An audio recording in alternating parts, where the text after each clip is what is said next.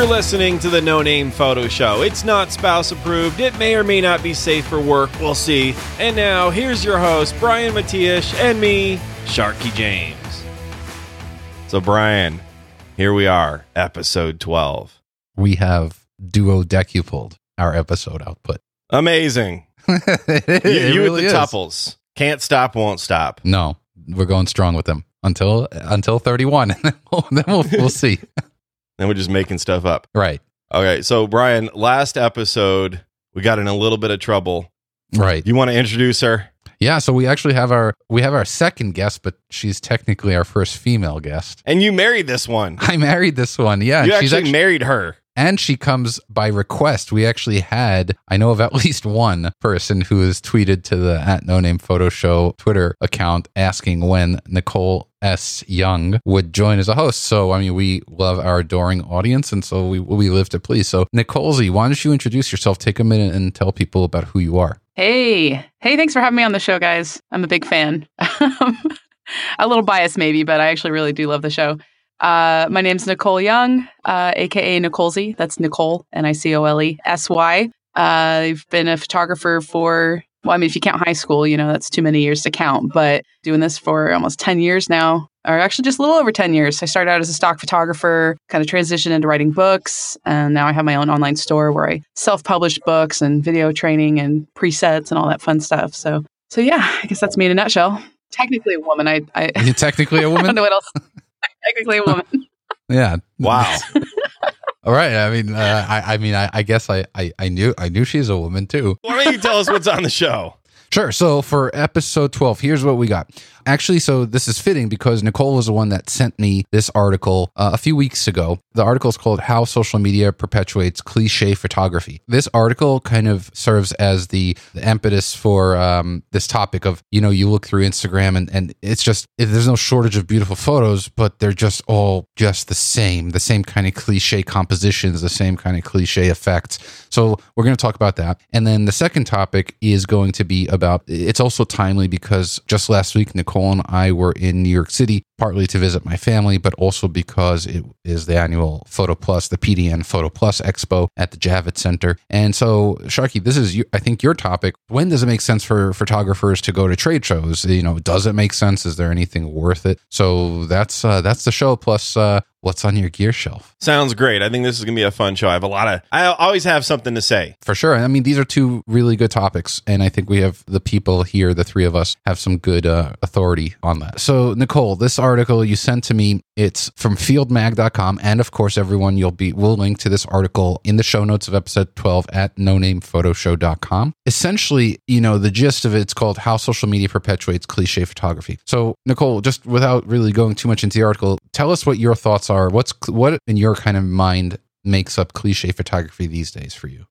You know, the, the photo where, you know, someone's standing maybe at the base of a waterfall with their hands spread out really wide and they're really small. So you're showing scale. Or the one where the girl is standing out front and she's holding the hand of the guy taking the picture. Um, it, it's, you know, it's, it's that type of photography and it's they're great photographs. I think it's just any type of photograph that kind of becomes overdone and kind of oversaturates. You know, I mean, Instagram is mostly what we're kind of talking about because that's a, where a lot of photographs get posted these days. But I think that's kind of the gist of what this topic is about. Right. Brian had a great example of one that just, I'm happy I didn't have any water or anything in my mouth because I would have sprayed my iMac. You want to tell her what the, which one you're coming up with? I, I came up with a few, but I'm not sure which one now. I'm genuinely curious.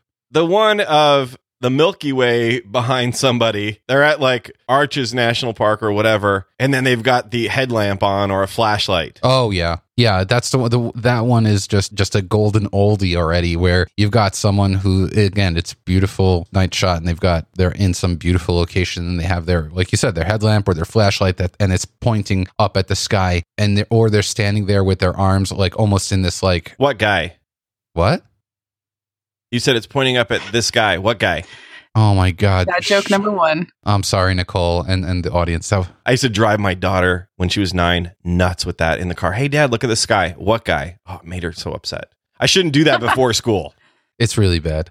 Um, Go ahead. but but yeah, you know, and and for those listening, go to the go to the episode and click on the link because the masthead, the banner image of the article has like almost every example of a cliche photo you can think of. But yeah, it's just I I mean, Nicole, like when you're photographing, like we used to live in Oregon and we would go shoot the waterfalls and all that stuff. Like, is that something that ever crossed your mind? Like, you know, I want to, I need a person out in the distance, or I'm going to set my timer for 30 seconds and run out, you know, and get in there. I think, that, I mean, it's first, I kind of want to clarify that personally, I think that you guys are in the same boat. These are not bad photographs. We're not like knocking this type of photography because the reason Sure. that these are they're cliche is because they're really good and it's a really it's a cool like composition or whatever about it. It's it just makes it a really neat photograph and that's why it's so popular. Yeah, I mean, we've done, you know, you and I and our friend Brian Bonham, we went out to uh, Gorton Creek Falls and we have some of those. And that's your actually, that's your cover of your book is him standing at the base of a waterfall. And I've done it a few times, but I'm not, and it maybe just because I don't see myself as like model esque, you know, the kind of person who'd be, I like to stay on the opposite, you know, the viewfinder side of the camera and not the lens side of the camera. So I never was one to like s- set the self timer and run out and try and do it myself. So it's not really something that has ever really been in my playbook for photographs. I'm usually just trying to get that beautiful landscape photograph, which in itself is kind of cliche as well. uh, it- it's just it's tough because with the you know I, I hate to use the word oversaturation. I used it before, but there are just so many photographs being posted online, and it's it's really difficult to kind of branch out with your own creative style and it's in a good way it's a good thing but it's also it also just makes it more challenging you know because you really have to step outside of what everyone else is doing if you want to stand out. You know in time styles and trends they grow and they build and they become popular but then they die off and right now we're kind of in that really big instagram people are posting photos and we know what kind of photos are going to get the likes and the the you know the followers and the comments coming and so people tend to kind of navigate towards those that style of photograph so So Sharky, what, what's your thought on this in terms of like what what do you think it is about people just striving to kind of make these derivative photos? You know, it's like the burning steel wool Oh kind yeah, of thing. You know, right. like that's another one of them. Like there's a, you, there's a whole you can make just a ginormous list of it. I think people see these photos that they think, "Wow, that's pretty cool. I want to emulate that." And in trying to emulate something, you learn. Can I get to that? How fast or slow of a shutter speed do I need to do the burning steel wool? What do I need to get to get the Milky Way and get some exposure on somebody and capture that light beam? What do I need to do? But for me, that doesn't appeal to me. You know, I've shot a lot. I'm an old man. And this also, for me, this is a reason why I don't go to places like the Grand Tetons. I hope that guy's upset at this episode too. Or like I lived in Utah for a couple years. I didn't go to any of the places that you would go to if you lived or visited Utah, like Arches National Park or whatever, Bryce Canyon. None of that because I've seen a million photos of those. What am I going to bring to it? Knowing me, I would bring somebody like in a bunny suit or something and do something really ridiculous there because maybe that's not been done before, probably for a reason. But I just, I just, I don't know. It just doesn't appeal to me to go do photos that other people have done. See, the way I see it, though, and to kind of counter that, is I go to places because they're beautiful. And yes, I'm a photographer, so I'm going to create a photograph. But I don't go there to create the most beautiful, amazing photo to compete with everyone else's image. I go there because I love the creation of photography and not just the result of photography. There are times that I've been like, oh, you know, I don't really care to see that, or I don't really need to be there just because maybe it's like a chaotic location and, you know, I don't want to be around crowds or something. But for the most part, I'll still photograph it because I want my own version for me or for whatever. You know, I do a lot of education and, it's good to have those photographs of my own that I can use. But yeah, it's not just about creating, you know, even if what I create is exact copy, and like me and Brian, we're usually photographing together. So oftentimes we get very similar photographs. And I don't think that bothers us. I think we just, we enjoy the process. So that's, that's why we do it. I would say we wouldn't encourage or discourage somebody to not go do these photos. Do the photos, see what you can do to make a photo like you've seen before, but then maybe don't do the bunny suit thing, but do something different. Do something that's going to set it apart that people are going to be like, wow, I haven't seen that before. And then that'll get a lot of likes. That should be the goal, I would think. Make a pretty photo and then do something. It's like the whole trash the dress thing with the wedding dress photos in the ocean. Do the nice, pretty photos and then just mess it up. Think outside the box. You don't learn in general, let alone as a photographer, unless you stretch. You got to do something you haven't done before. That that's the thing is the steel wool was a great example in terms of and what you said about doing it to learn. So that's exactly what happened to me. Where when Nicole and I were in California and I was working at Google, I went one afternoon, evening to down to the Sutro Baths to photograph the sunset. And after the sun went down, and it got darker, I saw these this group of like three or four other photographers, and they started burning the steel wool. And it was uh, where they were over there. W- there was no hazard. There was no vegetation. It was pretty much on the beach. I walked up to them, and I had never photographed steel wool before. So, and I asked them if I could just sit in and shoot for a little bit, and they were cool with it. And I spent a little bit of time doing it. And then I came home, and it turns out I had like a hundred photos. You know, because you're you're rifling off those brackets, and I'm like, okay, I found one that I liked, and I never looked at a single other one again. And I had no desire to ever shoot steel wool again. And so when I see these other things, like for instance, these photos of these guys or person standing in the distance again with their headlamp with their back their back is always to the camera always. You know there's some psychological thing about not seeing who the person is and just having more of a anonymous who is that person? Or that, another way to look at it is like that could be anyone that could be me. After one time doing it i couldn't i'm like uh, i would not have the compulsion like oh next time I need to do that again at another location. To me, it's been clearly identified on Instagram, for example, that these kinds of photos, these particular types of photos, not only do they engage well, but brands enjoy them. Companies that are looking for either photographers or photos, they seek these kinds of photos out. So everyone, I feel like, flocks to try to, again, become derivatives of each other. And it's just a really sad thing because, like Nicole said, all of these photos are technically compositionally great. They're great, but it's becoming kind of like happy meal, kind of like dollar menu photos at this point. It just there's really nothing impressive about them anymore because you just created a derivative. Like where is your unique stamp? What can you do as a photographer challenging yourself? Because doing this, getting to the location now, to the hard location, that's not the hard thing anymore. Now the hard thing as a photographer is how can you make a unique photo, a unique composition? And that's where I think we're really kind of failing as photographers. It's really it's become a commodity. It's like McDonald's. Right. You go McDonald's pretty much everywhere. You know what to expect. These people are doing the same photos over and over again. That's fine, but if your goal is to stand out, so sure, you know, do what you see these amazing photographers do that have hundreds of thousands of followers. Do those, but you're never going to rise above. And if your goal is to be known, you have to do something different. Right. Like I think not to pat ourselves on the back, but each of us kind of we rose above by doing our own thing. No one had done a show quite like mine. No one has done, you know, what you guys have. I don't know what you guys do. You guys take pictures and write and type and just bloviate. I don't know. You guys have risen above because you tried something different. You wanted to be known for something and and it worked out for you.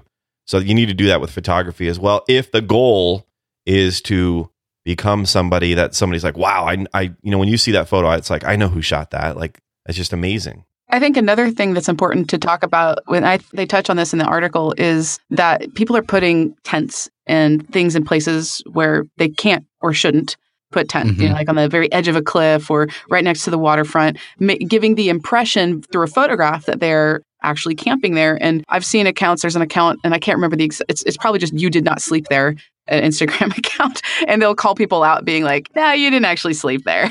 but it's just perpetuating that idea that it's okay to do that. And if people don't know any better, they're going to see that, oh, they, they put their tent there and they slept there. I want to do the same thing and get a photo and then I'm just going to sleep there or whatever. And so that's kind of, I think, and I know you guys have talked about the uh, leave no trace, things like that, you know, and that kind of follows along with that line as well. But, you know, that's something that I think is, you know, I wouldn't say it's ruining photography, but I just think it's kind of hurting it a little bit or hurting the place places that they're going a little bit. It is. I mean, it, it's a shame that we've become, I don't know if desensitized is the right word, but kind of maybe anesthetized to these stunning photos. My Instagram feed is just like, that's great. That's great. Whereas where, where I get really excited and impressed, and this is not, again, because you're my wife or anything, but I tell people this all the time. So Nicole does food photography, but she takes it a step further in terms of she actually, like when we lived in Portland, and we had this kind of useless garage structure and she turned it into a pottery studio. She got a kiln and a wheel and uh, all everything all the all the accoutrement. My point is she would make her own placeware right? You made your own plates your own kind of like platter. So talk about that. Like no one in the world has that. Oh you want me to talk about it? Yeah i mean uh, it to me that that shows what in order to go to the next level and do something and yes you're you know a lot of food photography looks the same, but you know for a fact that no one else can replicate this because you went out of your way, you taught yourself pottery, you created these actual plates and bowls. To me, that's what that's not derivative. Yeah. That's like a one of a kind. So I, I kind of wish, and that's something I always challenge myself with when I go out shooting in a place where, like you said, Nicole, and I agree, I go to places because I love they're beautiful and I want to photograph them. There's no compulsion for me to want to put someone in there unless it absolutely makes sense. Like if let's say I'm photographing a rock climber, I'm not photographing the mountain. I want to photograph a rock climber. Then of course you need to have a person in there. But if I'm photographing a beautiful pier, for example, with you know still water in the foreground at night and the mountain range, there's no reason for me to put some dude on the end of that pier with his arms out like he's constipated, looking up at the sky. You know, with his night. To me, that I, I look at them like, what purpose does that serve? I mean, okay, maybe a sense of scale, but other than that, I just don't see a purpose other than you want to be derivative and you're just really, really trying hard to get likes. Tell me, as someone, I want someone to challenge me, either you guys or in the audience, challenge me and tell me what the creative virtues and merits are of these photos. I don't see them. I just see really nice, empty calorie, sugar free photos, is what I call them. I think people just want to, they see a pretty photo, they want to replicate it, they want to see if they can do that, and then be like, hey, look, I can do that too. How boring. I think that's basically what it is. It's boring, but you know, it's like, but how do you, but see, you've done a lot. You know, a lot of people are still learning. And so it's like, well, where do I start? Why am I going to take my camera out today? I need a reason. What am I going to go shoot? Well, I can go shoot that. I saw that photo. I like that. I'm going to give that a try. So that's good. There's merit to that. But when you see thousands of people in your feed and you see that same photo over and over again, this is why your hair is falling out. You pulled it all out. no, the, the, it's not. Again, go and do it once or twice. You know, figure it out. But when you start, when it becomes a compulsion, where you're just, I'm not even talking about my Instagram feed that's made up of a bunch of different photographers. This is something I always do. I see a photo that I really like, and I like it even more when it's someone I don't already follow, and I go to their feed, and then when I see their feed and it looks exactly just like the same basic thing over and over, it's a commodity. Like, what have you done? What are you doing? Like, try something. I, I don't know know. Maybe I'm being unfair or I'm being overly critical, but whatever. I think we beat this horse dead. Yeah, I mean, don't just don't do the don't upset Brian by doing those photos. Don't be steel wool guy. Hashtag steel wool guy. Don't do that. You know, I'm so glad. I don't know if you guys agree or disagree, but I think that trend has kind of that ship has sailed. Yeah, because everybody's burnt everything down. They don't want to get in trouble anymore. the point Roy Reyes boat and oh yeah, that's right. And we photographed that after or before. No, before, well before. All right, so let's move on to our second topic. Basically, again, like I said, Nicole and I got back over the weekend from New York City, and one of the main reasons, well, the main reason why we booked the trip was to visit family. But Nicole is also presenting at. Uh, actually, Nicole, I'll let you tell it. But but we want to talk about is when does it make sense for photographers to go to trade shows? And what are the benefits, and what can you do to get the most out of it? If you're spending the money to fly, hotel, you know, New York's not a cheap place, food, and then of course your expo pass. What do we see as the benefit? So Nicole, why don't you start with that? Yeah, I would say the first thing is conferences can be pretty expensive. Uh, like you said, you know, the conference pass itself, depending on which one you're going to, could be like 500 to 1,000 or more. The hotel, everything, everything can, it, it just really adds up. With that said, you can learn a lot from a conference well, it could go both ways. You can learn a lot, or you could go and be like, "Wow, I didn't really learn anything." Depending on your skill level, I think that the the newer you are to photography, the more you're going to learn. But it's going to kind of be that fire hose effect because you're going to be there for maybe two, maybe three days, and there's just going to be so much information. In my opinion, some of the best conferences you can go to are the ones who provide video recordings of the classes that you went to, and even all the other classes after the fact. And I think Adobe Max does that. They did that. I went last year to Adobe Max, and I believe that they recorded them so you could actually go in and watch them afterwards, uh, which is really nice for like, you know, to recall things and you get like workbooks and stuff. But, you know, I went to my first, I went to Photoshop World when I was still fairly new to, well, I was, I was just kind of starting my business. is probably like 2009. And I was maybe a couple years into really kind of pushing myself photographically. I mostly went because I wanted to learn more about Photoshop. And I thought it was interesting because I went and I realized how much I actually knew about Photoshop, which is a lot more than I thought I did. It wasn't as expensive for me. I was able to drive and I got a student discount because I at the time was taking some college classes at the community college. So that was probably less expensive for me. But uh, yeah, I don't know. It's tough because I think that now, especially at the point of my career, I get more networking out of the conferences than I do actual knowledge about photography and post processing. I don't know. What do you guys think? So your average, I've never been to a photo conference. I've been to, you know, back in the day, Comdex. Never. I've been to Comdex. I've been to um, CES, but I have not been. And that was back in the '90s. But I haven't been to a photography conference, and I should. Right? I should go. But for your average person, how much are they going to spend? Like a few thousand bucks or so? That's a lens right there. It's like Mhm. so you're like, I can get that new 70 to 200 to 8 and make more money, or I can go to a conference where I can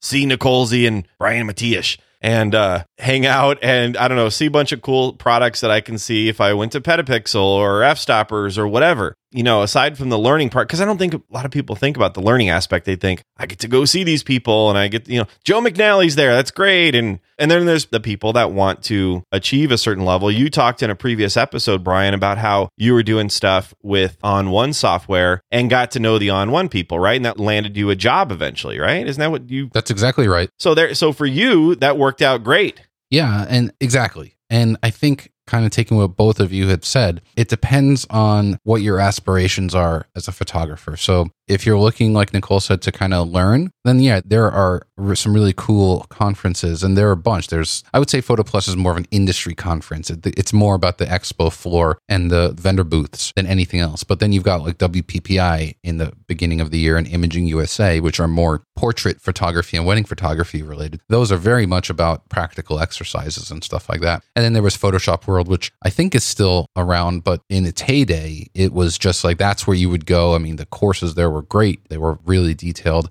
And of course, that's just within the photography industry. There are trade shows for social media and for marketing, digital marketing, and all these different verticals. But Throwing shade on Scott Kelby.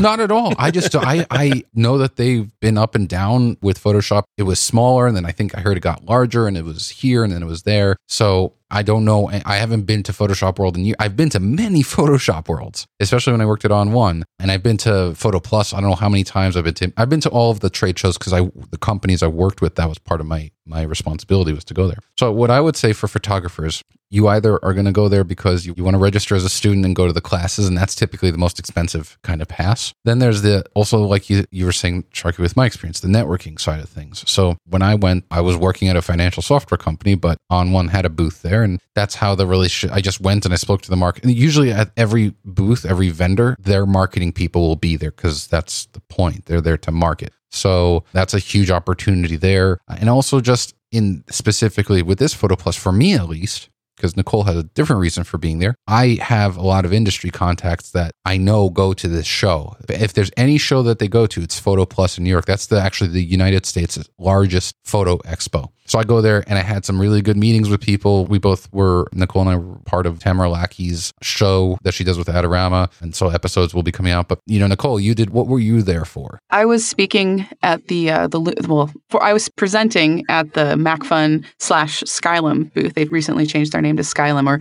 they're in the progress of changing their name. But yeah, I was presenting every day at the booth there. I honestly, you know, it's probably just because I'm all of us here we're educators or we have a business that talks about photography to other photographers. So i find the networking is is usually the biggest reason that i go to shows now. Years ago 10 years ago i was living in california. I drove up to san francisco and i went to macworld when that was i don't know if they're still doing it anymore but when when apple was still going to macworld they, they unveiled their brand new iphone. So this was you know back then. I uh, ended up getting invited with uh, someone uh, frederick van johnson over to he took he was like hey you should come to the peach pit party. And you know peach pit publishers and met some of the people there. It wasn't anything big. And then went on my merry way. And about a year, year or two later, I ended up getting an email from them asking me to work with them and actually be an author and write some books. So, so you never know. You never know where things are going to take you. It's, but it's, I think it's always about the people. You know, the education is everywhere. I think you can learn a lot at conferences, but you can also learn a ton through the internet, either through free stuff on YouTube or buying stuff directly. But it's really, it's about the people. That's what I wanted to get to. So I wanted to nail this down.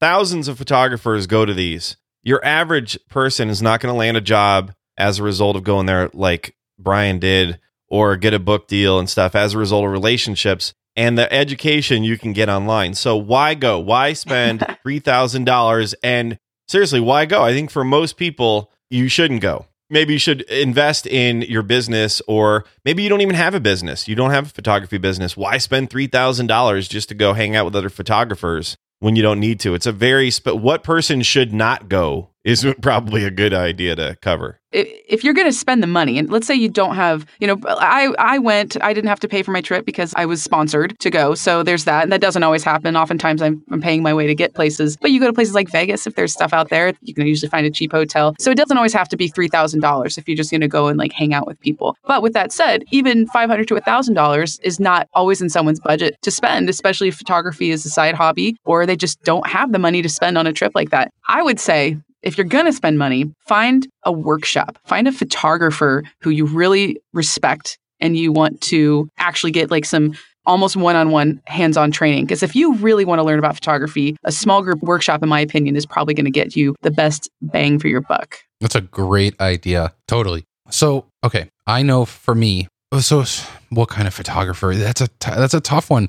I agree with Nicole. I think that if your agenda is specifically to learn and you prefer learning practically, meaning like with someone in real life, as opposed to reading a book or watching a video, I think a workshop absolutely, because that'll put you with the experts in the location. And usually they have a post processing component to it in the, you know, downtime. Uh, at least that's how like my workshops are when I when I do run them. I still think, for example, both Nicole and I we are we have our online businesses, and the photography is just a small component of it. There's a whole marketing component. So one of the things that I'm strongly considering is every year there's the social media marketing expo, social media marketing world, which is in San Diego, and San Diego is not a cheap city either. But you know, I'm strongly considering paying and going down because I have no, I don't have much contact in that realm in the greater social media marketing world. But i look at the the recaps that, from the previous years and i look at the course track the different tracks and there's stuff there that like i'm really interested in learning. And sure i can go online but i also know myself as an entrepreneur as a business owner the networking components you know marrying those two opportunities together you know the learning side but also the opportunity to to network with other people in completely different verticals. That's a big opportunity there so if you you know if this is your business, of course it's a tax write off. That's true. These are expenses, so keep your receipts, etc. But if you're your average photographer, it's probably best to take a workshop with somebody you admire. You want to hang out with Joe McNally, you can do that. It's going to cost a little bit, but you'll have experiences, you make contacts, and just are your average person going to an expo, unless you can drive there and it's fairly cheap. I know they're all going to hate me, like, oh, why is he encouraging people not to go? But you know, you have to spend your money wisely. Yeah. I Sharky, I think you brought up the best point there in terms of like you know, take that, Nicole. no, I think it's a really important point, and because the the way the to- we approach a topic is why you probably want to go, and you're kind of bringing a, level headed alternative, which I think is important. But I do have a question to both of you: If you can choose a photographer or or you know someone to to do a private workshop with, who would it be? Uh, Martin Bailey. I've been wanting to take his um, he has the Hokkaido. Hokkaido. Yeah, I've been wanting to do that one. It's on my list. The snow monkeys. I'm going to do that. Martin's a great friend of mine. I'm going to go with him someday. I have to see those snow monkeys. Mm-hmm. You know, we should just do. All of us should just do a. Uh, just go on a. you could do a live no name photo show with the snow monkeys. Great, you just spent five thousand dollars for me. you know, I no. could just interject real quickly because Sharky, I'm really kind of disappointed. You're only on one dad joke, and we're nearing the end of the show here. I had some others, but they were not safe for ears that might be listening. yeah, clean, clean, clean rating, clean rating, clean rating. But um, to to your question, it, for me, I think it would probably be like Joe McNally. I mean, oh, yeah? he's the master right there. If you want to learn lighting, or you know, David Hobby, strobist himself, you can never have enough lighting skills, and so those are the guys that I would take a, a workshop with, and of course Martin but that's a given. Yeah, Nicole and I are actually we're seriously considering figuring that out, doing that workshop specifically with him and going out there because aside from just being a hell of a photographer, he's also helped a lot just with uh, Sharky and me as we were ironing out the technicalities of this show. He was a huge resource. He's awesome. He's a great guy. I think he's in Namibia right now. He's uh he's all over the world leading these workshops. So Good. All right. So, do we did we wrap this topic up? Go to a, a, photo conference if you have the money, especially if you can deduct it and you know you're going to get something out of it, or you just want to hang out with Brian and Nicole. yeah. And one of these years, I'm going to go. I strongly think you should. And if you do, we'll do a live show. That would be pretty cool. Hey, you know, I, I produce three shows a week, right? Two of the uh, Petapixel Photography podcast, and then this one, edit it too. So I have to do some planning to make that happen. Yeah. How many days do you go for? Like, how many days would I go for? I don't know. How many days these things PPEs? How many days? Three. The the expo is three days. I think the conference is about. I think the conference is like four days. Yeah. Plus and traveling there and plus travel. And, but again, you can cover the trade show floor in three hours, four hours being generous of just like walking around the trade show floor. And after that, unless you're going to a class, what else is there to do? So Nicole and I would walk around and, and do some street photography. We again we we had meetings with partners and stuff. So it's a good point. You know, you want to make sure that the show is not your only thing. you have to make the most of it. Yes, you do. Don't go there and just play with lenses all day. Well, yeah. I mean, listen, it's, it's In fact, depending on the state, some shows you can't even you can't buy anything. Like when we when I went to Photokina in Germany, which is the that's the world's largest photo expo, and it's once every two years. Although I think it's going to once every year now. In Germany, you are not allowed to buy or sell anything at a- an expo floor. So you go to these places, and that whole opportunity of the um, what's that thing at the, when you go to grocery store, the the impulse buy. You know, you see something there, you can't do that. And same thing with in the Javits. It's not that you can't. It's that most companies don't sell anything. They're like, oh, they'll point you to B and H or to another partner like Hunts, and they'll say go over there and buy it from them, or go to our website and order online. So you can't actually get what you want right away. It's probably a good thing though. I probably would have come home with way too many camera bags and things. Hey Nicole, Oh, what's on your gear shelf? ooh, what is on my gear shelf? So mine is not really gear, but it's definitely related to photography. And Brian knows what this is, and he's he told me that it's it's boring, but it's um prints through Bumblejax, and they're acrylic prints. Specifically, the acrylic prints is what I actually really like. Um, now, I you know I think I'm probably not alone in saying that I don't print enough of my work. I I just don't. I do everything digitally. And in Portland, we had a really great house, but we had a ton of windows, so we didn't have a lot of wall space. So I just never really printed things to put on walls. And here in our house here in Nebraska, we have a ton of wall space. So now I'm really like, like, oh my gosh, we have all this wall space, and now we can print things. And so, uh, and I also got to redo my office because all of my furniture in Portland was all built in. So we move here, and I'm like, I have no furniture. So I get to, you know, kind of do my like interior decorating, turn into an interior designer, and and put my whole office together. And one of the things I wanted was I wanted a nice feature print. So I went to Bumblejax and I've reviewed their stuff before. They're really great for pro photographers because they give you uh, like a pro login and a pro discount. But I printed, uh, I think, a 16 by 20 shark print from when I did uh, last year. I went on a cage diving with the great white sharks. And so I had a, one of my favorite photos and it just shines with this, it's like glossy and I think I printed on metallic paper. So it's just really, really pretty. Um, they have really great mounting on the back of it. Uh, so that's, you know, if you want to hang your prints, that's one thing you can do. Another thing that's really cool that they do, and I've done a few of these, is you can, let's say you, if you don't want to hang things on your wall, but you literally want to put a print on your shelf, instead of just putting something in a frame and having it do that, you can print these little one inch acrylic blocks. And so I've printed, I have a little panorama and I actually have a blog post about this. Wait, what, it's not one inch one inch thick, but what's No, they're one inch thick acrylic blocks. They're thick, thickness. they're just one inch, but it's not one inch by one inch. It's not like a small no, no, little no. square. The thickness of the print. Do you understand, Sharky? I know who's thick right now, and it's Brian. One inch thick. That's its depth. depth one inch deep by whatever dimensions you can you want to print it so i've done these small i don't know what they were like maybe five by five or eight by fa- five eight i don't square small square cube one inch deep blocks acrylic and they put the print on the back so it kind of shines through but you can just set them right on, on your shelf so I have a little panorama, and like I was saying, I have a, a blog post about this with some photos on my website that you guys, if you guys want, you can link it in the show notes. But yeah, I just and I've I just think they're really kind of fun, and they make really good gifts as well. If you want to, you know, give someone something that they don't feel like they have to put a nail in the wall or something and hang it up, they can just set it right on their on their counter. Cool. I love that you chose a shark for your first one, but Oh, I want to. It's going to be interesting to see over time what percentage of the photography on the walls in your home are yours versus Brian. Is there going to be a competition? Is it going to be like eighty percent Nicole, twenty percent Brian? That's gonna. We'll just see how that shakes out. No, we're democratic. Yeah, we are very democratic. Like we have like this huge wall in our living room, and I I've t- I was just telling Brian today. I was like, because it's completely empty. We have nothing on it. I have like I think I have like an ornament hanging from like a hook that's on it. That's so far. That's all we have on it. I'm like Brian. By Christmas, I want to have that wall have shelves, and I want to have. I basically want to have it decorated. And we'll go through. You know, we'll we'll probably create like a like a collection in Lightroom, and I actually have one already started with prints that I want to do, and Uh, well, you know, I'll probably do the dorky thing and like take a photo. I've done this before. It's not that it's dorky for me. I take a picture just with my iPhone and then I in Photoshop I actually lay out how I want the wall She does her own manual augmented reality. I do. It actually is pretty cool because I did that for my shelves. I did that for I want to do a logo on my wall and with my Nicolesy logo, and so it's it's a really good way to kind of visualize something before you actually pay a lot of money to have something printed. But All right, Sharky, what's on your gear shelf? What's on my gear shelf is a set of step up and step down rings. Nice. This is from Neewer. It looks like a Devo hat, except for it's in black. And then for hopefully you guys get the Devo reference. Sure I don't do. know. Maybe I'm too Yes, old. Most of the re- audience it. is like, what? Just whip it. Whip it good. So it's a set of, and then you're going to hear this here.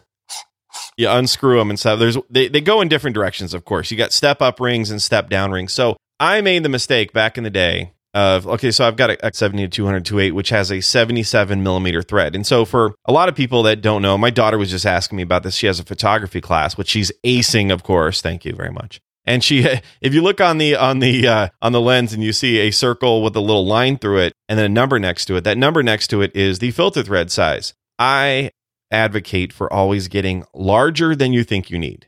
Get an 82, pay the little extra money and get the 82 millimeter, not the 77, because Sony, I believe, might be 82. Yep. Canon, I think, is 82. Nikon, the old version I have, the VR1 version, the 7200, is 77. I even have some 72s from back in the day, circular polarizers and such that I can't use on that particular lens. So get a set of step up and step down rings. Neewer makes these. They're just, you know, whatever kind of metal this is. It's about 20 bucks or so. There's a set of step up, a set of step down.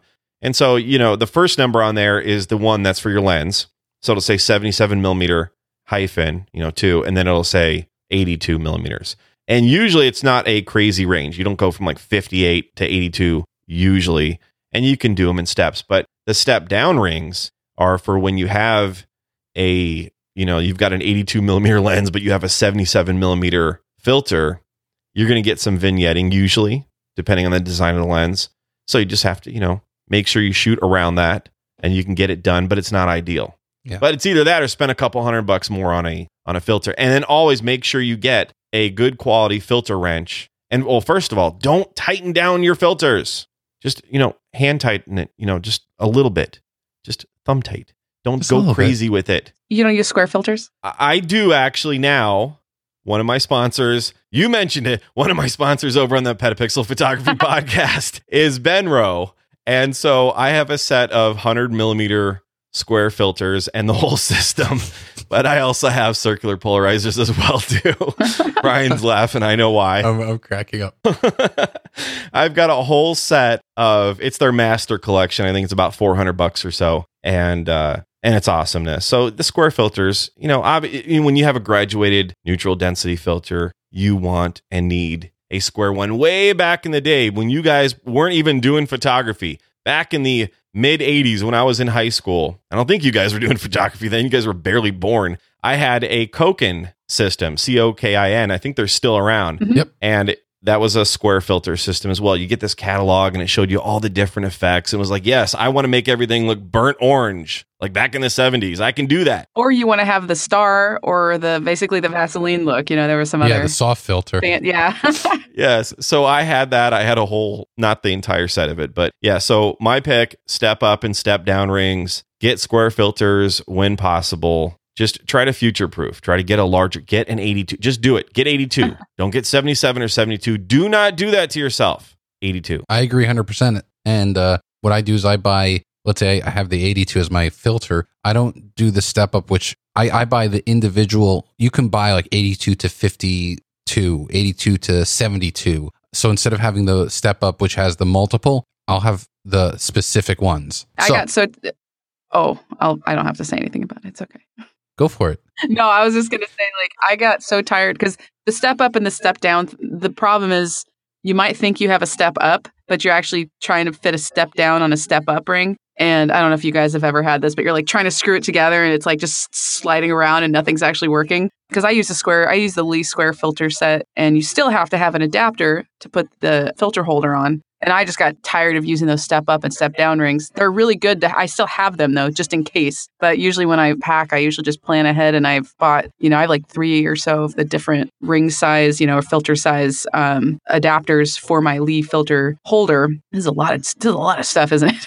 And, uh, And then I just make sure that I'm only bringing the ones that I'm going to use on my specific lenses just because I got so tired of those step up, step down rings. They're annoying. I get everyone gets confused by them. They occasionally get bent. They're going to get stuck on your lenses and yeah, so just be careful with it. So a good good good pick and good riff on my pick. So Brian, what's on what's on your gear shelf? What's on my gear shelf is it's not an an individual product, but it's a kind of class of products. So whenever I travel, one of the things that I do at night, I have kind of a ritual of things that I like to do in, in the evening. Assuming I'm at, at a hotel or somewhere with electricity, one is to offload my photos, but the other is to recharge my batteries. And you know, you only have so much time, and if you're doing a lot of shooting during the day, you're burning th- through more than one battery. So I currently have one camera system with two different batteries. The A9 and the upcoming A7 Mark III have this newer battery, and then the A7 previous ones have a different type of Sony battery. So I have these chargers that will take two batteries. You can charge two batteries simultaneously, and they uh, these you know the one for the newer A9 batteries is made by a company called Kastar and then I have Rav Power for the the smaller Sony batteries. I'll link to a general search query in Amazon cuz they make these companies make battery dual battery chargers for every battery. You can find Canon batteries, Nikon batteries, Fuji batteries. And, you know, it's just kind of thinking, you know, or uh, work smarter, not harder. So rather than having to, you know, bring a, a, regular battery charger that does one, and then here I double my output. And then I'll us- usually also, if I have to do three, I'll connect a micro USB cable to my camera and charge through the camera as well. How is the how are those in terms of speed compared to your Sony charger. Like, I use Fujifilm, so I, am like, oh, that's actually kind of cool. I mean, we live together, right? We're married, but I don't even know all the. I didn't it's know he true. had this. That's actually really cool. Once in a while, you should visit Brian in his office. Yeah, in my cave. In your cave. I uh I've never compared the two, but I only use Uh, you know, I'll put it out. I only use actual OEM Sony batteries. I don't use the, you know, Neewer or the, any of these other companies that make third party batteries because I've had, I've personally had bad results, negative results, either really quick discharge or it doesn't charge fully. You know, it doesn't actually get to 100%. And I just don't want to deal with that. So I spend the extra money to get the actual Sony on brand batteries. I don't know the difference in time, but I do know for a fact that they always charge to 100%. These chargers They've ne- knock a one. They're rock solid. They've never died on me. And the actual the Rav Power one is nice because it actually uses a micro USB connection, so you can you know you don't need some standard or weird like AC adapter. You can just get a micro USB cable with a little adapter on the other end, which are pretty much ubiquitous. They're everywhere and then you're good to go. Now, I'll just say for the budget minded and those that aren't daddy warbucks like Brian, and he Brian bears a striking resemblance to Daddy Warbucks from Annie. It's the head. Anyhow, no, his is shinier. Mine, I still have. I have texture. Uh, well, that's hold on to that. Those last few strands up there.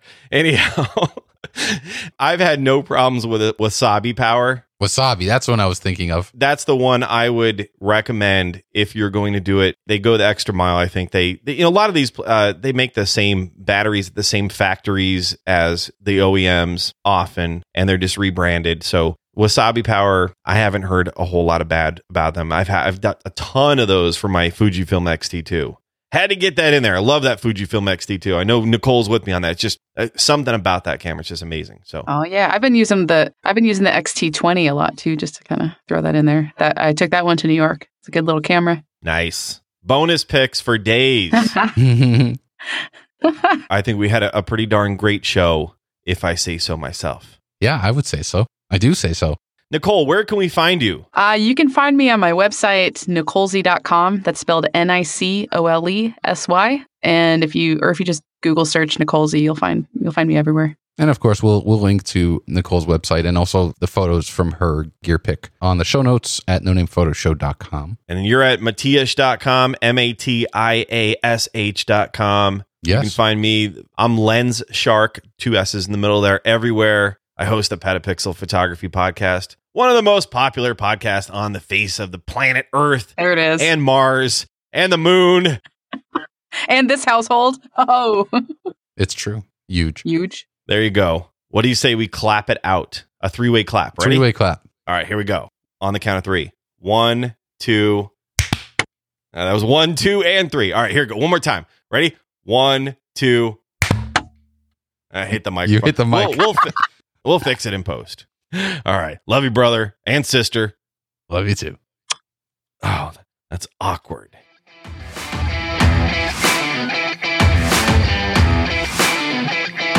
Thanks so much for listening to the No Name Photo Show. Sharky and I would be thrilled if you would subscribe in whatever podcast app you're using and tell a friend. So, how about we do this again in the next episode? Yeah, let's do that.